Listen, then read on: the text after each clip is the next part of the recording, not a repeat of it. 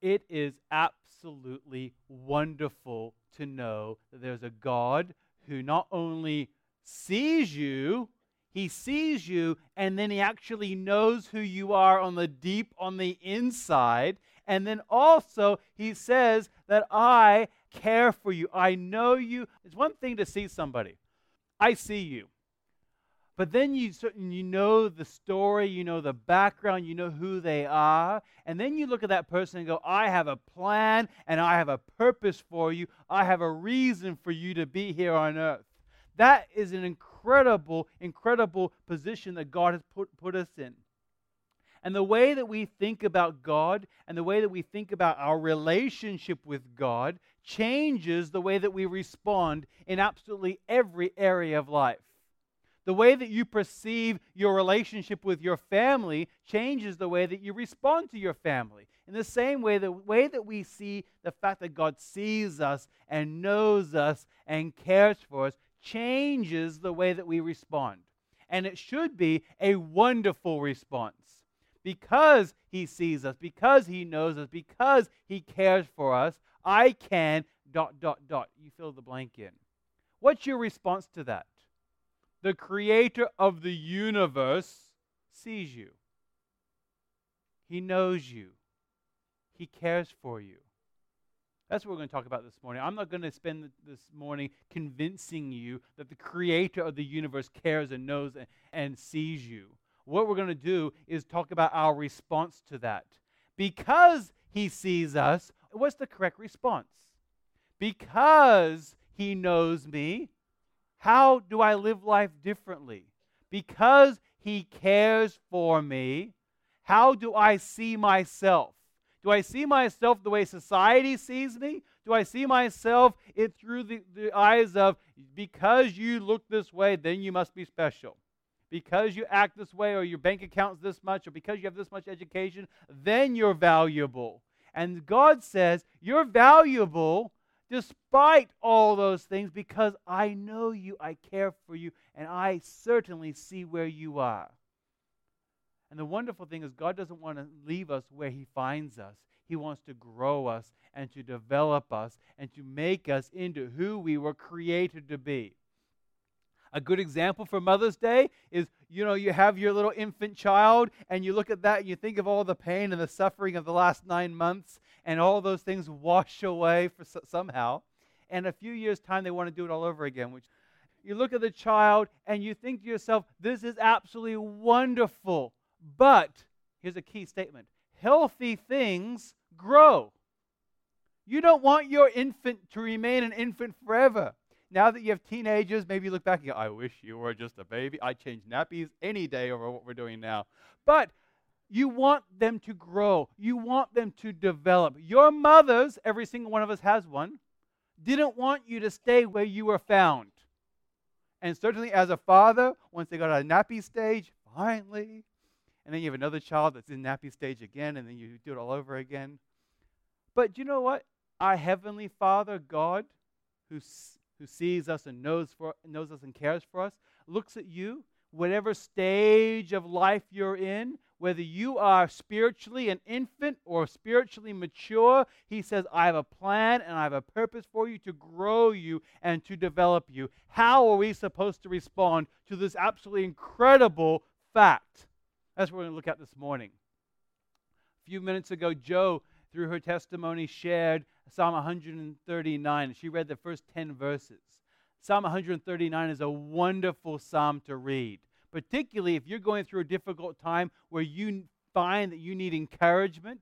This is King David writing this psalm, and he wrote many of the psalms in the, in the book of Psalms, and they were written as songs. And the, the history of psalms is they were written and they're written as songs to be sung in worship, particularly worship in the temple and the different types of psalms. Some of the psalms were psalms that they would read as they went up the stairs to the temple. They'd, they'd sing a line and then go up a stair, sing a line, go up a stair. And other ones were used as, as teaching. They would, they would teach different truths. And of course, we all know that if you have a song in your head, you can remember things from your childhood. And all those things are a great way to memorize. And that's a great way to learn about the, the truth of God. And I believe that's what Psalm 139 is. It's a great lesson to learn and to put into our minds the truth of the things of God. Our principle for today is this God sees, knows, and cares for my family. Pretty obvious. We kind of already talked through that. Now, how are we supposed to respond to that? I think the way that we think about God and our relationship with God and with Him will determine our response to the facts that He cares for us and He sees us and He knows us. So, let's begin with the first response. The first response is a response that I believe we all have when we're facing something absolutely amazing. It's the response of wow. And in chapter uh, verse number 6 of Psalm 139, we see David in the previous verses lays out some incredible things about God, how he sees us and he cares for us and he knows us intimately. And then his response is in verse number 6 where he says, "Such knowledge is too wonderful to me." This is old Jewish Hebrew talk and he was basically saying, "Wow." Such knowledge is too wonderful for me. It is high. I cannot attain it. This is too big for me. This is absolutely incredible. Have you ever seen things as you traveled? Uh, for instance, uh, we saw the Grand Canyon many years ago, and you see photos of the Grand Canyon in the United States, and you see the little photo, and you go, well, it's pretty impressive. And then you see it for yourself, and you stand up on the edge, and you go, wow, you can see all the way down. It just there's no other really good word for it. Maybe you can add some extra adjectives like really wow or really, really wow. But, you know, you think about our limited English language. Sometimes you just look at things of God and go, God, that's amazing. Wow, God. And you start thinking through in your mind the creator of the universe who holds and sustains absolutely everything in his hands. He sees you, he knows you, he knows you personally. The Bible says he not only knows how many hairs are in your head, he knows the thoughts before we've had, even had the thoughts. And he knows the good things that you've done and also the bad things that you've done. And despite what society would tell you, where you have to put your best foot forward and absolutely show no sign of weakness at all, God sees you in your weakness and your the horrible things that you do, the things that you would want no one else in the entire world to know about. He knows those things and he still says, I love you. I care for you. Now, I know there's some great adjectives. You get your thesaurus out and start flipping through and find some great adjectives to describe the response to that. But for me, wow is pretty incredible. Wow, God, what have you done? What are you doing? It brings about a sense of wonder. A sense of wonder, like a mother lying in bed with a newborn, counting the fingers and thinking, how was this created? And my wife and I, we've had three children, and every single of the three, you sit there in the hospital and you count the fingers and count the toes and you make sure there's 10. And you look at the little digits and you look at the tiny little, almost like a doll like features of the child, and you go, This is amazing. Now, we've had three kids. I don't know if you get bored after the fourth and you don't go really wow anymore. But at least for three, I know from personal experience, you still go, wow, this is incredible. This is wonderful. I never want to get tired of the things that God has done and is doing. We also build us with a sense of confidence. Because He cares for us, we live life differently as a result. I am filled with a great deal of confidence as a result because of that wow. Psalm 139, verse number 5, it says, You hem me in behind and before. You lay your hand upon me. What he's talking about there is you put your arms around me. I'm protected from the back. I'm protected from the front. From every single side, you're, you are surrounding me. David, as a man, the man that was writing this, he was described as a man after God's own heart, but he was also a man that was full of war. He was constantly running for his life, fighting battles. In every aspect of his life, there's some sort of battle. your life is always going to, is possible to be taken any moment. I don't know how he slept at night. And he says here, he finds comfort not in his own personal strength, not in his military prowess, in the fact that God hems him in from behind and in front and all the sides around.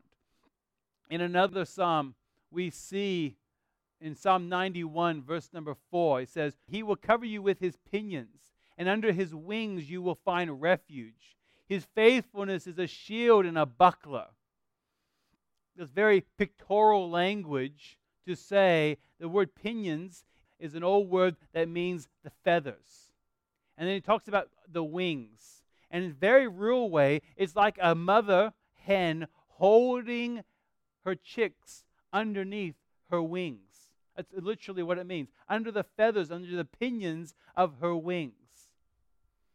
There's an old story about an old, a farmer that had a horrible fire that went through his barn. And the fire went through the barn, and most of the animals all got out. In fact, they, they released them, and the horses ran out, the cows scurried out, and the pigs rolled around in the mud as they went through. The chickens were all released. And as he went through the barn, looking at the smoldering embers, the burnt things on the ground, he came across this unusual blob lying there on the floor. And he, he pushed it with his foot, not knowing what it was. And he realized that it was his old faithful hen who had given him many, many chicks over the years, faithfully producing eggs for him. And he looked at it just, just sad. Most of everything got out, but not that hen as he kicked it a second time to roll, roll her over, to look at her face. Underneath her wings scurried a handful of chicks. She could have got out herself, but she held her chicks who were unable to get out underneath her wings and protected them from the fire and ultimately saved their lives. Throughout the book of Psalms and really throughout the Bible, we see a common theme of God surrounding us underneath his wings and holding us in protection like a mother hen holding the chicks in underneath her wings for protection. And it's a really it's a beautiful, beautiful picture. A similar picture will be uh, during a storm, the children running into mom and dad's bed and hiding underneath the covers for protection. It gives us a sense of confidence. And Jesus himself looking over Jerusalem. In Matthew chapter number 23, verse number 37, Jesus looking over Jerusalem uses that exact same illustration when he says, How often would I have gathered your children, talking about Jerusalem, together as a hen gathers her brood under her wings? The fact that we look at God and the fact that He sees you and knows you and cares for you and your family leads us with a sense of wonder and confidence in the wow aspect. And it's not just good, positive thinking. You know, I am good, I am great, I am wonderful. God, you care for me, you see me, you love me. I just have to keep telling me myself that it actually turns into something practical where He physically carries you. He comes alongside you when you are all alone. And you do not have to live life by yourself. People try. We try really hard to live life in our own strength and our own power. Much like an infant sitting there being born, you think to yourself, okay, go, be free. That's foolish. No caring mother would ever release a child to go be free. You see these different animals that are born and instantly run towards the shore, like the, like the sea turtles that, go, uh, scurry towards the shore, never to see their parents ever again. That's not the way we're created at all. We're created to live in a loving and caring family, and that's the picture that God gives us there. Not only are we to respond with wow, we're to respond with worship. Continuing on in that passage in Psalm 139, in verse number 14, we see another response. In, in this passage, David goes along and he shares some facts and some truth about God, and then he gives a response. Verse number six is the response of wow. Verse number 14, after giving some more facts about God and the fact that He sees us as infants and sees us before we were even born. And then the response is in verse 14 is of that of worship. I praise you, for I am fearfully and wonderfully made. Now, it may not be socially acceptable to walk around going, I am wonderfully made in society because our horrible tall poppy syndrome within Australia means that we want to cut you down. But you think to yourself, and it's actually a really wonderful thing I am fearfully and wonderfully made. Not just because my mom said so, but because God, the creator of the universe, says so. And the same thing for you, whatever your self image is. And I do believe that worship is a, a, simple definition of worship is giving God his due worth. Showing God that he is worthy of the praise and the glory that he deserves. That's basically a, a definition of worship. So, worship is not just singing songs, worship comes from the heart. And it's an attitude that we all present. And I believe the foundation of worship is a correct understanding of who you are in God. An incorrect understanding would be to think too highly of yourself. God, I don't need you. I can do life all by myself. A correct understanding is God, you are the creator of the universe. You're the sustainer of the universe. I need you. There's an old hymn that says, I need you every hour. In every aspect of your life, you are needing God. And understanding that your need of God turns into worship. In Psalm 63, verses 6 and 7, it talks about when we worship. And it's not just corporate worship, which I think is a wonderful thing. I love singing. I love when our church gets together and worships together as a whole. But what this psalm is talking about in the stillness of night, when it's quiet, when you've been woken up in the middle of the night and you wonder to yourself, why am I awake? It's at 3 a.m. And it wasn't because you had pizza. And you think to yourself, why am I awake? What, am, what, what have you got for me? As a challenge to you, something I personally do is I often ask God, not just, God, why am I awake in a whiny way, but God, I'm awake for a reason. Will you show me that what it is? Will you bring someone to my mind? And oftentimes I pray for many of you, and it's not because you're on a list, but because you sometimes randomly or seemingly randomly come to my mind, and I, and I pray for you. I pray for different situations. I ask God to bless my family, bless my children, and talk about the different aspects. But it says there, in verse number six, when I remember you upon my bed and meditate, meditate is not the, the emptying of your mind, it's actually it's the purposeful thinking through and the mulling over. Another way of saying is chewing on the, the truth that you know. And meditate on you in the watches of the night. For you have been my help, and in the shadow of your wings I will sing for joy. So the joy, the singing for joy is the worship. It begins with remembering the things of God, not just knowing them, but actually bringing them to your mind, and then meditating upon them, chewing on them, mulling on them, and thinking about how it applies to you in your life. And the natural response of that is worship. It doesn't come from, you know, building up emotion and drumming up emotion or just saying, okay, now we're going to worship. Switch, switch it on. It begins far earlier with the truth that we find in the Word of God. Remembering, there's something incredible, particularly about mothers. And maybe, maybe you ladies can relate to this. My wife is very good at this. You hear a crying child, your own child crying. She knows. She knows which cries to ignore. You know those whiny ones? Uh, those cries that are not really your I'm hurt cries. A number of years ago, my daughter, who's my youngest, she broke her femur bone, which is pretty serious. And me being the dad that says, You're fine, get up. Uh, I, and I quickly turned my, that was horrible. It was, it was a horrible situation to go through. That cry that terror cry, that whimper cry, I will never forget. She cries a whole lot of other things and about other things that we don't even blink an eye at. But when you hear that cry that you know they're really hurt, it demands a response. And you never forget what that, that sounds like. And you, when you hear it, you instantly respond. Others of you, you're not bad parents for ignoring your kids crying because you know they're not really hurt. When you know they're really hurt, that's a different tone, isn't it?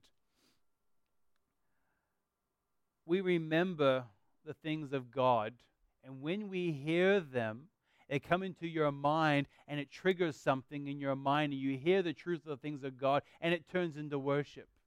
As you meditate, and meditate is simply a word that means to mull it over. It's a filling of your mind. It says, When I remember upon my bed and meditate on you in the watches of the night.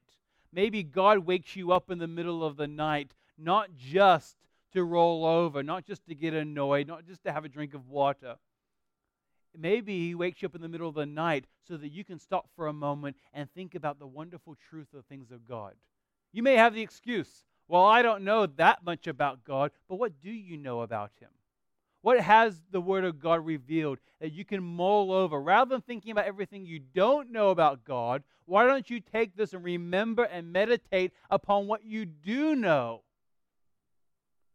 I don't believe God wakes you up in the middle of the night. For according to this, this is sometimes there's a spiritual reason for waking you up. I know there's other things, there's bumps in the night and kids crying and other things. But maybe God wakes you up sometimes so that you can have an, a small time to worship God. Because the Psalm 139 says, I praise you. Psalm 63, verse 7 says, I will sing for joy. If you really want to wake up your wife or your husband, start singing for joy in the middle of the night and say, I'm sorry, I'm just following what the Bible says. Why are you singing? It's 3 a.m. Be quiet. We're called to respond in wow, the response of worship. And the final one has a question mark at the end. The response of what? It's not, isn't it, what are you doing? The response is, what do you have for me, God? Because if God really does see you where you are, I, I, I think I know you. I think I know my family, but I really don't see them as intimately and closely as God sees them. And God knows you, and He cares for you. My mom she loves me and cares for me. I'm her only son, but I'm also her favorite son, regardless. In fact, I'm her favorite child. And and maybe you're the same way. Maybe you're the fa- you're the lucky favorite child. And I have two sisters, but they're not the favorite. But you know, God sees you in, in, in a real way, and it's kind of funny to go, "Yes, I'm the favorite child," but it is true. But when God sees you, he doesn't look at you, and go, well, yes, I like you, but that person's my favorite. It's a very different attitude. He looks at you and says, I love you for who you are. You are exactly who I cre- created. Therefore, I have a plan and a purpose for you. It's not that you have to get yourself all right and all clean, and then God will say, I have a plan and purpose for you. He says, I see you, I know you, I care for you where you are. And that totally changes the way we look at things and the way we think about ourselves. That doesn't mean we're to remain where we are. That's why our last response has a question mark at the end. It's not like, what? Like, you know, if, if I was a teenage girl, I could probably do a really good what? but it's the what, as in, God, what do you have for me? And this is the key anticipation. Every time you come underneath the Word of God, every time you open up the Word of God, the Bible, and you read, there's an opportunity and an anticipation. God, you are going to speak to me. Every time you come to church, there's an opportunity to say, What, God? What do you have for me? Anticipating that God does have something for you today. And with that, that's a totally different attitude, and it's a wonderful attitude. The very end of the psalm begins with a response to the beginning of the psalm. Verse number one says, O Lord, you have searched me and know me. He's stating a fact. He's beginning this, this poem or this song with, Oh God, you've searched me, you know me, you know who I am. He's stating the fact. The end of it is an attitude. Verse number 23 says, Search me and know me and know my heart. So search me, O God, and know my heart. try me and know my thoughts. That's a different attitude. It's not just stating the fact that, God, you know who I am. This is an attitude of, God, I want you to know who I am. Will you search me out? Will you clean me out? Will you help me change where I need to change? We all have plans. As a parent, I have plans for my kids. Like I've already told them, you're going to take care of me when I'm old. I'm going to, you know, I, I will love you now and I will love you in the future. I don't expect you to change my nappy, but that would be nice. And we, we say that jokingly, and I, and I do joke about that. But at the same time, is I have plans for my kids that I want them to do far bigger and greater things than I've ever able to accomplish myself. When I look at my children, it's not about me focused, as in I want to raise my kids because I, someday they better do well so they'll take care of me. I want them to do well and to grow so they can do the things that God wants them to do and accomplish greater things than I've been able to accomplish in my life because that's what I believe that God wants them to do, not me focused or my wife focused. It says in this verse, Search me, O God, and know my heart. In other words, know who I am deep inside an attitude of saying, God, you know it already, but I want you to know. Try me and know my thoughts, which is really scary. And see if there be any grievous way in me. In other words, see if there's sin in my life. See if things that are separating me from you. And lead me in the way everlasting. My Bible ends with an exclamation point at the end. So it's not like, and lead me in the way everlasting. I, I see an exclamation point there. I think is a bit of anticipation, of excitement, of God. I don't want anything to be in the way. I want to be totally focused upon you and what you have for me. Therefore, we finish with a question God, what do you have for me today? God, what do you have for me today? God, I want to know what you want me to know. I want to think the way that you want me to think. Please clean me out, cleanse me from sin, and lead me to where you're going. And notice the word there. I want to finish with this final point. And I think it's really encouraging. We know the fact that God sees you, He knows you, He cares for you. The end of this psalm gives us one more. He leads you. There's something really unhelpful about someone pointing and saying, Go over there. It's somewhere over there.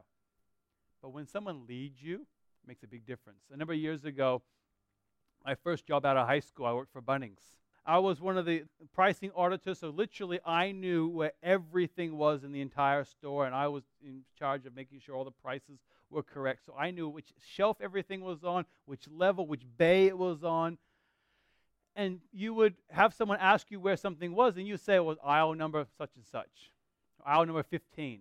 And they look at you, and you can tell the people that are the regular Bunnings people, because, well, first of all, I never ask for advice ever anymore. But when you ask, and they tell you, and they say, oh, just somewhere down that way, you know how unhelpful that is? Because you're going to spend the next 20 minutes walking up and down the aisle thinking, where is that one thing I need? But then you have the staff member, and this is where I tried to do often, because you get that blank look and you feel sorry for the person, so you walk, follow me. And then you would lead them to show them exactly which bay it was. It's normally it's the one at the very bottom back corner that they never find themselves. And you show them exactly where it is, and they go, Oh, thank you. That's exactly what God's doing. That was a really silly illustration to, to, to show something beautiful. God doesn't just see you and know you and care for you. He says, I'm going to lead you along in life. I'm not just going to point you which way to go, I'm going to take you with me. That changes everything. Because when God's with you, you're not by yourself anymore. You don't have to worry about being strong enough because God's with you. You don't have to worry about being smart enough, although we certainly want to study the things of God. We don't have to be smart enough because He's with us. A very different way of living life. So as you go out this week, how are you going to live life differently? Simple things that are already common in your mind, I want you to turn them around as worship. Thank you, God, for the sky. Thank you, God, for salvation. Thank you for loving me. There's a God who loves you and cares for you. If you don't know that God, if you're yet to place your personal trust upon Him, that care and that, that knowing is there waiting. He's there with wide open arms saying, Come to me. I want to have a close, intimate, deep relationship with you. If you do me the honor at the end of the service, I would love to take the Word of God and show you out of the Bible how you can have a relationship with God, not through me, not through Southwest Baptist Church, but through Jesus Christ. So that you can also say, Wow, to the things of God. Let's pray together. Lord, I want to thank you for your love and for your care. You've given us far more than we deserve. On this Mother's Day, I pray there be a not just a happy Mother's Day, but Lord, a day of real change in our lives, change for the better, as we think about the, the wonderful fact that you see us and you know us and you care for us. We don't want to just leave it there. We also want you to lead us in every aspect of our lives. And Lord, if there's people here today that are yet to place their trust upon you as Savior, I pray that today will be that day. There's people here that are feeling alone and discouraged because they need your guidance and they need your leading. I pray that that will become not just a feeling, but a fact in their lives. And in Jesus' name, amen.